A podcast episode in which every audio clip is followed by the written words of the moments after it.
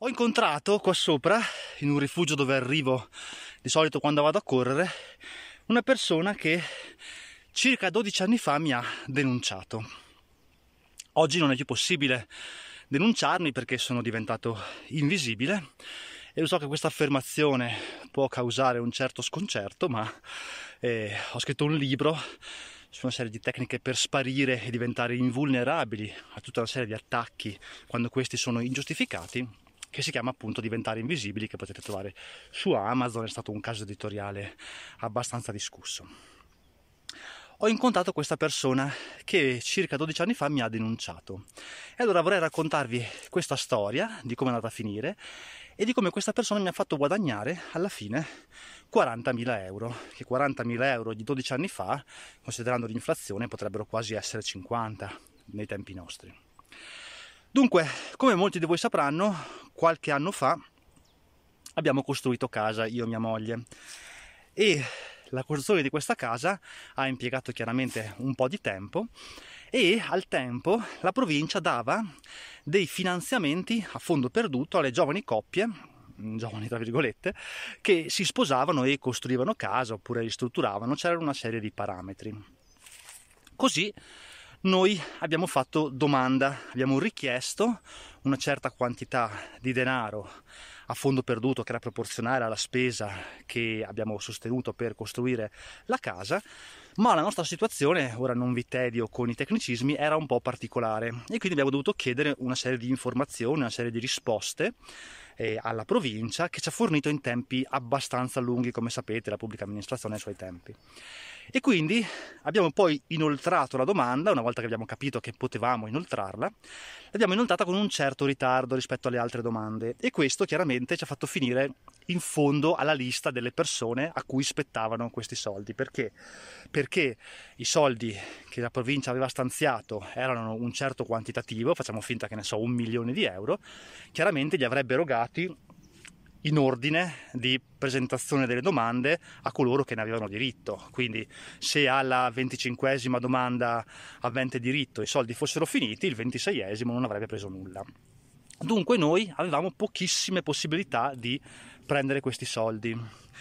e ci eravamo anche messi abbastanza il cuore in pace da un certo punto di vista. Ma poi è successo un fatto. Una persona, che è la persona che ho appena incontrato qui mentre correvo e che mi ha guardato con due occhi così, anche perché quando corro con questo cappello, questo berretto nel bosco, chi mi vede dice ma chi, chi diavolo è questo cretino?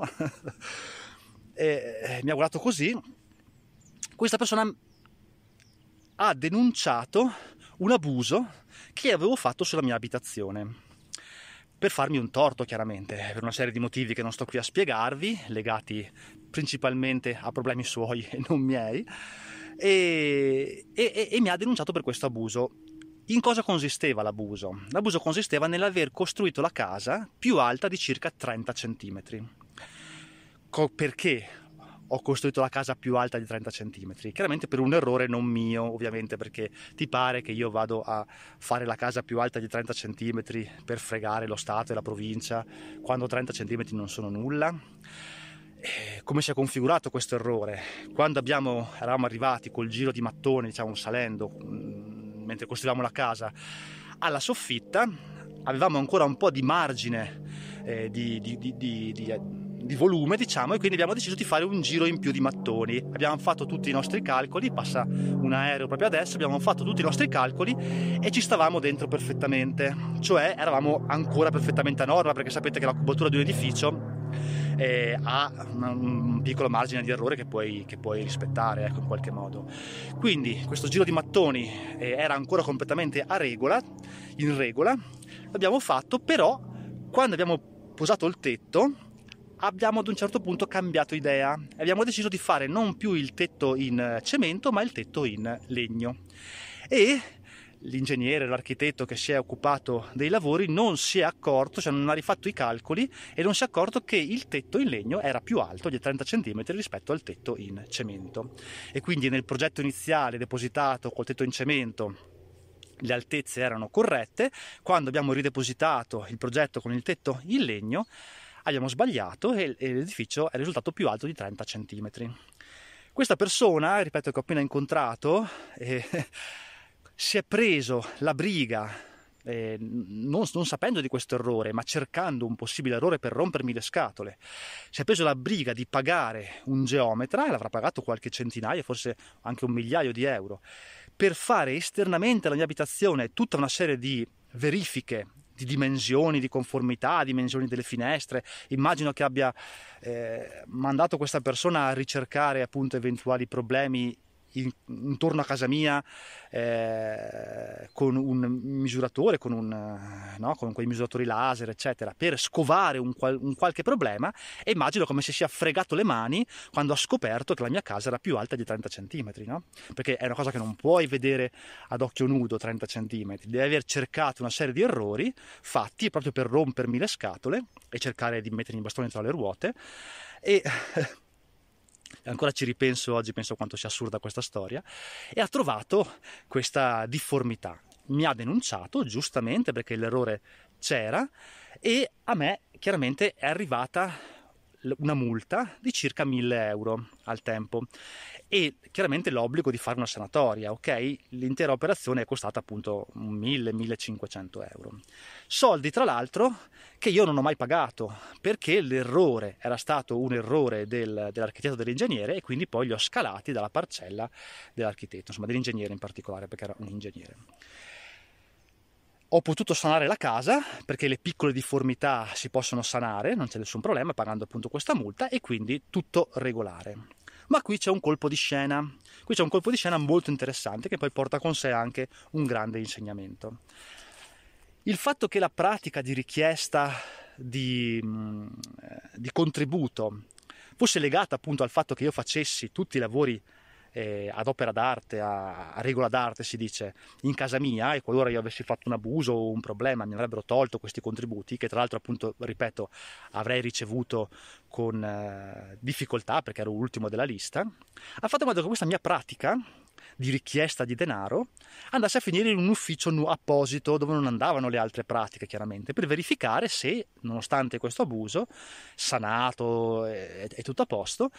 io avessi ancora diritto a, questi, a questo denaro.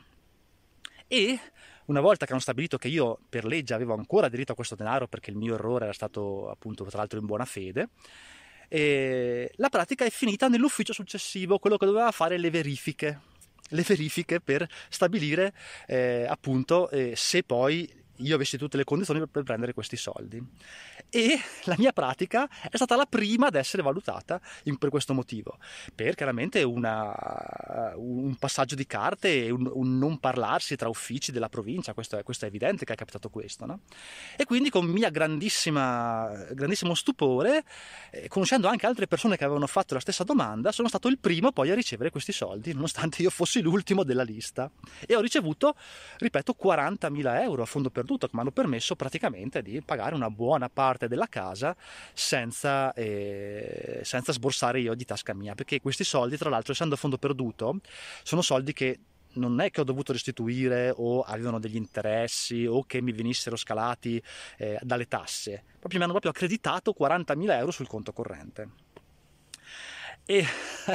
questa vicenda è interessante e io appunto ogni volta che incorocio questa persona, che tra l'altro cosa molto interessante che voglio raccontare è che questa denuncia è stata fatta in modo anonimo, perché è possibile fare denunce di questo tipo in modo anonimo, ma molti non sanno che avviando un particolare iter, eh, che adesso vi accenno soltanto, puoi iniziare una, una, sorta di contestazione eh, a questa sanzione e quindi far acquisire tutti gli atti, acquisire tutti gli atti eh, appunto del problema che è in corso, puoi poi andare a sapere il nome, il cognome, l'indirizzo, tutto quello che vuoi della persona che ti ha denunciato, perché la denuncia è anonima solo in parte, cioè quando denunci tu dichiari le tue generalità, non verranno mai comunicate a me a meno che io non inizi un piccolo iter legale per il quale io ho diritto ad acquisire tutti gli atti. E quindi io ho potuto sapere chi è questa persona e questa persona crede ancora e non lo crederà più dopo questo video evidentemente che nessuno sappia chi è lei e invece in tutti questi anni, sono passati 10-12 anni ormai, tutti in realtà, eh, eh, tutti in paese, tutti nella mia famiglia sanno esattamente chi è questa persona. E posso raccontarvi questa storia oggi perché qualora questa persona volesse in qualche modo ancora rompermi le scatole su questa faccenda, magari giocando appunto su questo sistema di passaggio carte non proprio lineare che è avvenuto non per colpa mia ma per un errore della pubblica amministrazione evidentemente, non potrebbe più mettermi i bastoni tra le ruote perché sono passati dieci anni e dopo dieci anni tutto questo va in prescrizione. Per i pignori non vanno in prescrizione gli abusi edilizi, quelli non vanno in prescrizione mai, ma quelli eh, che sono, sono stati sanati dopo dieci anni non sono più impugnabili in nessun modo. Queste cose tra l'altro le racconto tutte quante nel mio libro Diventare Invisibili, che è molto interessante e che è anche frutto di esperienze personali che ho vissuto durante la mia vita. E dunque cosa impariamo da questa, da questa storia, che spero sia stata divertente, almeno intrattenente da un certo punto di vista? Beh, impariamo che alle volte quando si cerca di fare del male agli altri, il karma, almeno come lo intendiamo qui in Occidente, si gira e finisce per fare del bene agli altri, soprattutto se queste persone poi in realtà non si meritavano il male che gli hai augurato.